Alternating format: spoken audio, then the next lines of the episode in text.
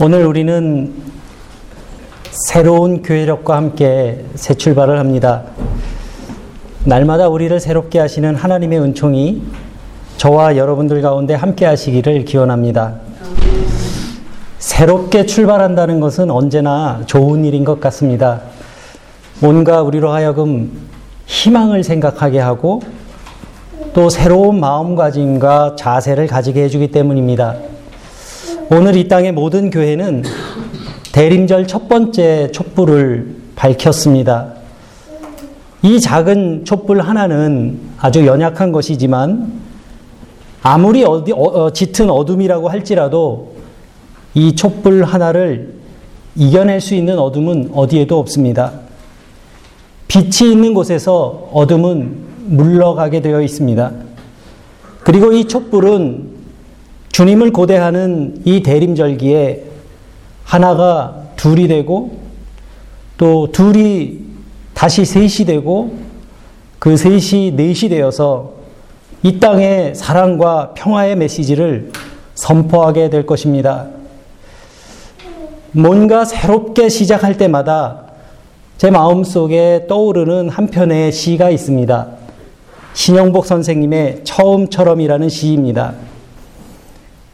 처음으로 하늘을 만나는 어린 새처럼, 처음으로 땅을 밟는 새싹처럼, 우리는 하루가 저무는 겨울 저녁에도 마치 아침처럼, 새봄처럼, 처음처럼 언제나 새날을 시작하고 있다. 산다는 것은 수많은 처음을 만들어가는 끊임없는 시작입니다. 새로운 출발은 우리에게 신선한 마음을 주지만 사실 믿음으로 살아간다는 것은 날마다 새날을 맞이한다는 의미이기도 합니다. 우리가 살아가는 오늘은 어제 죽은 사람이 그토록 갈망하던 내일이었다는 말이 있는 것처럼 오늘을 성실하게 살아가는 사람만이 이 날의 소중함을 깨닫게 됩니다. 어제를 절망 속에서 지내본 사람만이 오늘의 삶이 감사인 것을 깨달을 수 있습니다. 이러한 날마다 새로워지는 주님의 은혜가 여러분들 가운데 임하시기를 간절히 기원합니다. 우리들이 살다 보면 때때로 마음이 지쳐서 기도조차 할 수 없을 때가 있습니다. 믿음으로 살아가는 우리들이 그렇게 절실하게 느끼는 순간은 아마도 하나님께서 나에게서 멀리 떨어져 계신 것 같은 느낌을 받을 때일 것입니다.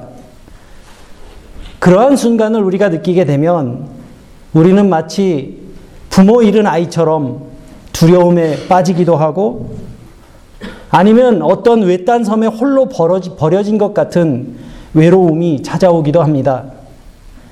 그리고 마음 기댈 곳을 찾지 못해 영혼이 방황하는 시간으로 우리는 지내게 될 때도 있습니다.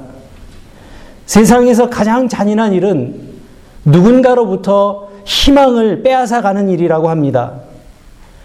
또 세상에서 가장 비참한 일은 가슴에 품고 살아갈 꿈조차 잃어버린 것이라고 이렇게 말하는데 때때로 우리의 현실은 소박한 작은 꿈조차 빼앗긴 채 살아가고 있는 그러한 느낌을 받으며 살아야 할 때가 있습니다. 성경 말씀은 우리에게 밝은 현실과 승승장구하는 축복의 날들보다는 깊은 절망과 탄식 속에서 바라보는 하나님의 이야기를 들려줄 때가 훨씬 더 많습니다. 애굽의 종살이를 떠나서 혹독한 광야의 삶을 살아야 했던 백성들의 이야기가 그렇고 가나안 이후에 이스라엘의 역사는 번영의 시기보다는 번영의 시기는 시기는 아주 짧았고 순환의 역사는 길고도 길었던 역사였습니다. 예수님께서 탄생하셨던 유대 땅 베들레헴도 로마의 압제 아래 신음하던 식민지의 차가운 땅이었습니다. 그래서 성경은 절망의 자리, 탄식의 자리에 찾아오시고 낮은 곳에 임하시는 하나님의 이야기를 들려주는 책이라고 말할 수 있습니다. 오늘 함께 봉독하신 이 이사야서의 말씀은 하나님의 구원을 간구하는 간절한 기도입니다. 성경에 나오는 이스라엘의 역사를 통틀어서 가장 비극적인 시간을 꼽는다면 아마도 이 바벨론 포로 시기가 아닐까 생각합니다. 그 시기에는 태어나고 자란 고향을 떠나서 원치 않는 곳에서 살아야만 했던 그러한 세월이었습니다. 더욱이 바벨론에 잡혀간 이스라엘 백성들의 신분은 노예였습니다. 노예의 신세로 이방 땅에서 살아가야 했던 것입니다. 그리고 그들은 낯선 땅에서 살아가는 영원한 이방인이었습니다. 하늘을 올려봐도 하늘은 무심할 뿐이었습니다. 그래서 그들의 입술, 입술에서는 탄식이 기도가 되어 흘러나옵니다. 오늘 본문 15절의 말씀입니다. 주여 하늘에서 굽어 살피시며 주의 거룩하고 영화로운 처소에서 보옵소서. 주의 열성과 주의 능하신 행동이 이제 어디 있나이까? 주의 베푸시던 간곡한 자비와 긍휼이 내게 그쳤나이다. 이 땅의 신음소리를 기도로 들으시고 그들을 찾아오셔서 그 영광의 팔로 모세의 오른손을 이끄셔서 출애굽의 큰 일을 행하셨던 하나님 불기둥과 구름기둥으로 당신의 백성들을 인도하시고 하늘에서 만나를 내려 먹이시며 반석에서 샘물을 내신 그 하나님 우레소리와 우박으로 몰려오는 적들을 물리치시고 그들 가운데 성령을 주셨던 그 하나님 지금 어디에 계신단 말입니까? 주님 이 땅의 고통을 보고 계십니까? 당신의 백성들의 신음소리를 하나님 듣지 않으십니까? 하나님 왜 침묵하십니까? 우리를 향한 당신의 사랑이 이제는 식어버린 것입니까? 이방 땅에서 모든 것을 체념한 채 살아, 살아가야 했던 백성들의 탄식이 절실하게 들려오는 것 같습니다. 하지만 이러한 간절한 부르짖음 속에서도 하나님께서는 침묵하십니다. 하나님이 너무나 멀리 계신 것 같이 느껴지는 순간입니다. 하나님의 존재가 느껴지지 않기 때문에 그들의 삶에서 기쁨이 사라지고 감격이 사라졌습니다. 그리고 외롭고 고독합니다. 생의 겨울을 맞이한 것입니다. 그래서 그들은 자기들의 처지를 오늘 본문 19절 말씀에서 이렇게 묘사합니다. 우리는 주의 다스림을 받지 못하는 자 같으며 주의 이름으로 칭함을 받지 못하는 자 같이 되었나이다. 이와 같은 처지는 아주 비극적인 상황입니다. 그렇지만 이것은 바다에 가고 싶어 했던 한 어린 물고기의 이야기와 같습니다. 어린 물고기 한 마리가 어른들 물고기에, 어른 물고기들에게 바다에 대한 이야기를 자주 들었습니다. 그래서 어린 어, 물고기는 어떻게 해서든지 어른들이 이야기하는 그 넓은 바다에 가보고 싶었습니다. 그래서 어른 물고기에게 물어봤습니다. 어떻게 하면 그 넓은 바다에 갈 수 있나요? 그러자 어린 물고기가 웃으며 말했습니다. 내가 지금 있는 곳이 바다란다. 우리는 이 이야기처럼 하나님 아래에 살아가면서 정작 하나님을 알지 못하며 살 때가 있습니다. 우리가 겪는 삶의 곤고함과 괴로움이 내 안에서 생명의 빛을 빼앗아 갈 때가 있기 때문입니다. 우리는 하나님을 알아볼 수 있는 그 생명의 빛을 회복해야 합니다. 그 불빛을 다시 밝혀야 합니다. 우리가 어떻게 그 빛을 되찾을 수 있을까요?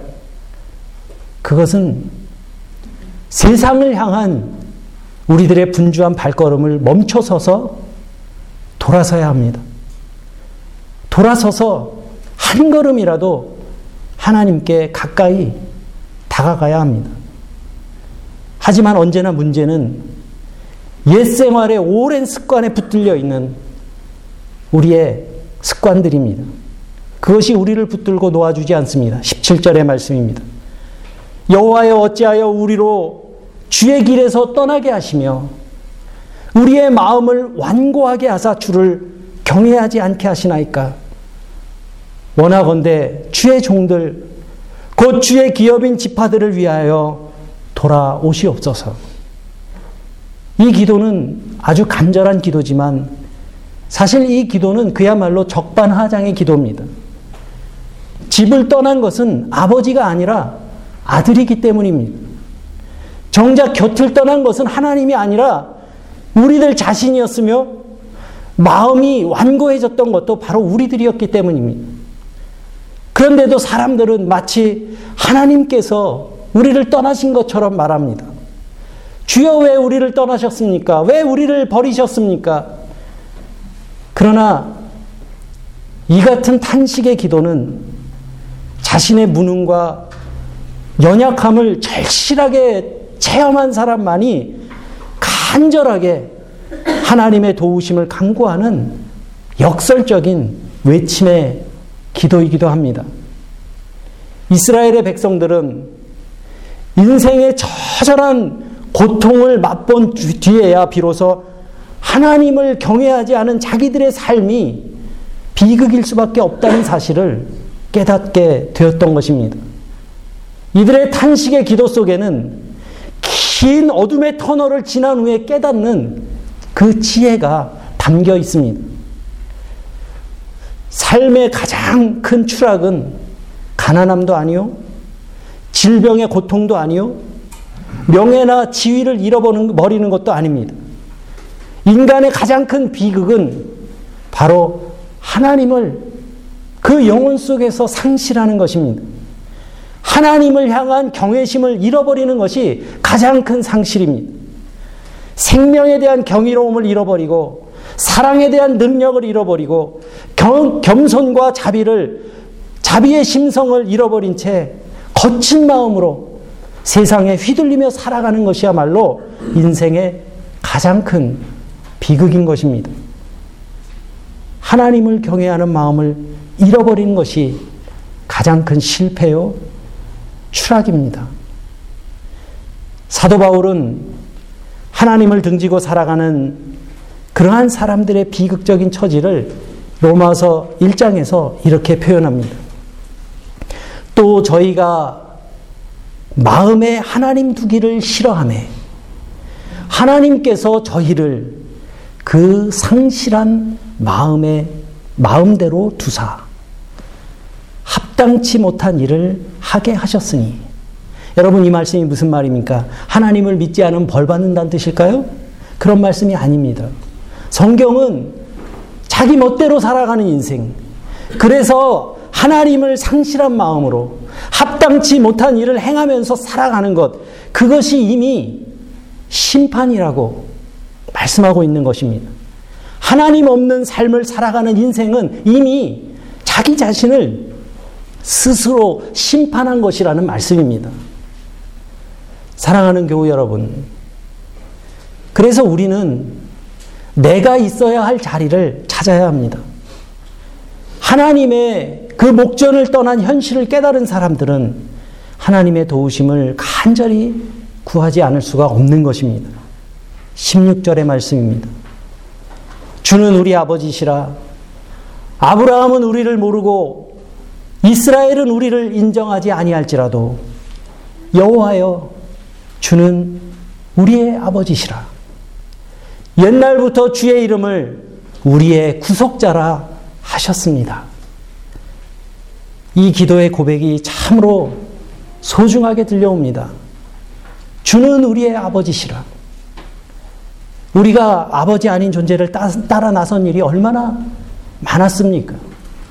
제가 종종 주일날 교제실에서 혼자 아장아장 걸어 다니는 아이들 뒤에 가만히 서 있을 때가 있습니다. 그러면 아이들 중에는 막 다른 데 집중하면서 놀다가 갑자기 제 다리를 이렇게 탁 붙드는 애들이 있어요. 제 다리가 자기 아빠 다리인 줄 알고 잡는 겁니다. 그래서 제가 손을 이렇게 가만히 내밀고 있으면 제 얼굴은 쳐다보지도 않고 그냥 제 손을 이렇게 붙듭니다.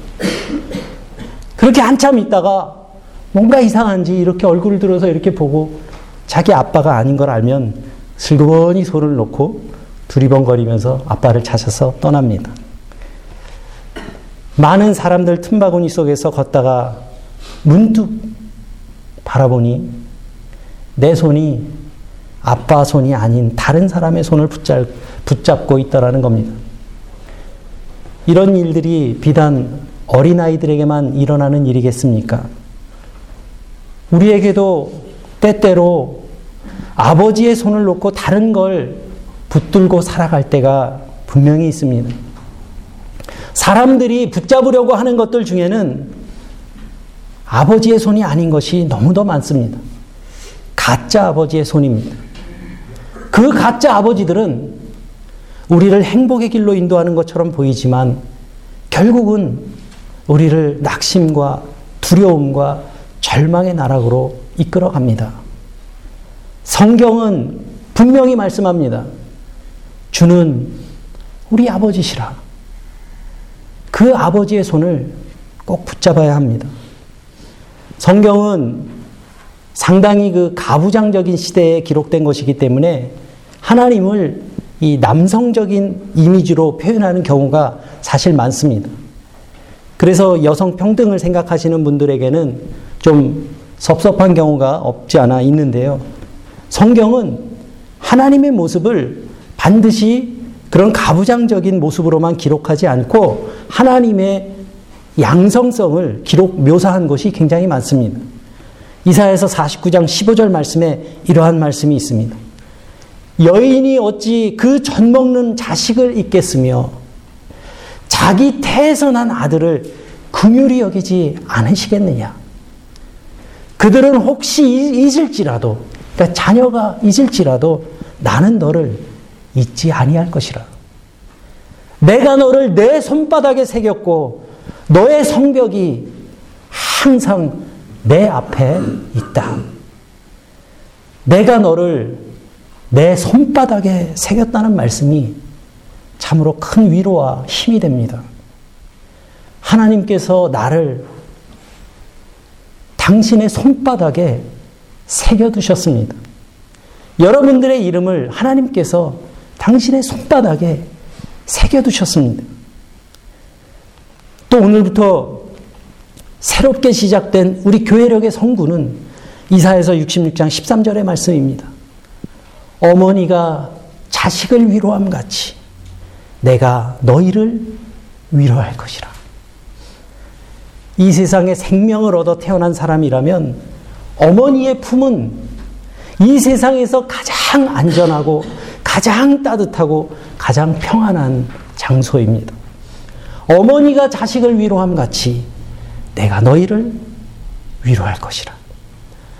성경은 우리에게 아버지이고 어머니이신 하나님께서 우리와 함께 하신다고 말씀하고 계십니다.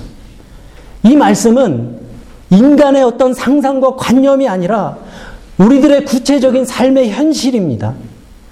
하지만 그 하나님께서는 우리에게 1 더하기 1은 2, 이러한 해답을 주시지는 않습니다. 마치 어머니가 정성스럽게 밥상을 차려주시고 숟가락도 주시고 다 준비하지만 그 밥을 떠먹는 것은 자녀가 스스로 해야 할 일입니다. 그것이 하나님의 사랑법입니다.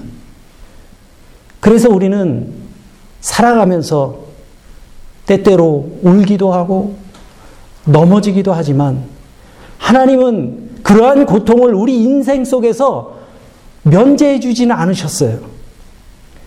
그렇지만 주님은 아름다운 삶의 가능성을 우리 앞에 열어두시고 그 길로 함께 가자고 우리를 부르시고 또 우리와 동행하시면서 말없이 넘어진 우리를 다시 일으켜 주시는 분입니다.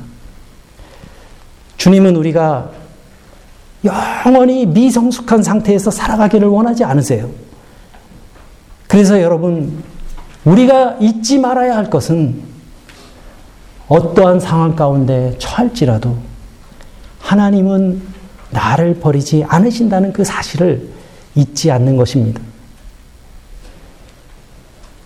여기 모인 우리들 가운데 그 누구도 완벽한 사람은 없습니다. 여러분들이 보시기엔 제가 완벽해 보이겠지만 저는 완벽한 사람이 아닙니다. 누구도 완벽한 사람은 없습니다. 인생의 길 위에서 때로는 비틀거리기도 하고 때로는 곁길로 빠질 때도 있습니다. 성경에 나오는 믿음의 조상 아브라함도 그랬습니다. 아브라함은 두려움 때문에 자기 아내를 누이 동생이라고 속이기도 했습니다. 하지만 중요한 것은 그러한 연약한 아브라함이었지만 하나님 안에 머물면서 살아갈 때 위대한 신앙의 사람이 되었고 그를 만나는 모든 사람들에게 그리고 그의 이름을 통해서 하늘의 복을 실어 나르는 축복의 통로가 되었다는 사실입니다. 또 신약 성경의 베드로는 그렇게 예수님을 가까이 따르던 사람이었지만 주님이 잡히시던 날 세 번이나 주님을 모른다고 부인했지만 그가 성령을 체험하고 변화되어서 교회의 든든한 반석이 되었습니다. 우리는 이런 성경의 말씀을 통해 무엇을 깨닫게 됩니까? 신앙의 삶이란 모든 일을 다 감당해낼 수 있는 완벽한 사람이 되는 것이 아니라 바로 주님 안에 완전히 머무는 사람이 되어가는 것입니다. 시냇가에 심겨진 나무가 시절을 쫓아 열매를 맺는 것처럼 언제나 주님 안에 머무는 그 사람은 아름다운 인생의 열매를 맺게 되어 있습니다. 사랑하는 교우 여러분, 천국과 지옥은 이미 우리 마음 속에 있습니다. 우리의 삶의 현실은 내가 어느 쪽에 더 가까이 마음을 두고 살아가느냐에 따라 우리의 삶의 모습은 달라집니다. 또 우리의 마음 속에 이미 천사와 사탄이 모두 존재합니다. 내가 어느 목소리에 어, 누구의 속삭임에 더 귀 기울이며 살고 있는지, 어디에 더 마음을 두고 살아가는지에 따라 우리의 삶의 내용은 결정됩니다. 오늘부터 시작되는 이 대림절기는 이 땅에 빛으로 오셔서 베들레헴 말구유에서 태어나신 아기 예수님을 기다리고 기대하는 절기입니다. 그 주님께서는 이 땅에 가장 낮은 곳, 가장 가난한 곳, 가장 소외된 곳에 찾아오셔서 인류에게 새 소망과 생명이 되어 주셨습니다. 어둠이 빛을 이겨본 적이 없습니다. 예수 그리스도의 빛으로 영혼의 어둠을 물리치는 여러분들이 되시기를 바랍니다. 이 절기는 세상의 아버지들을 쫓아다니느라 지칠 대로 지쳐버린 우리의 영혼을 회복하는 소중한 기회의 시간이 될 것입니다. 이 아름다운 절기에 여러분들의 영혼이 하늘 아버지를 향해 바르게 세워져 가기를 주님의 이름으로 간절히 기원합니다.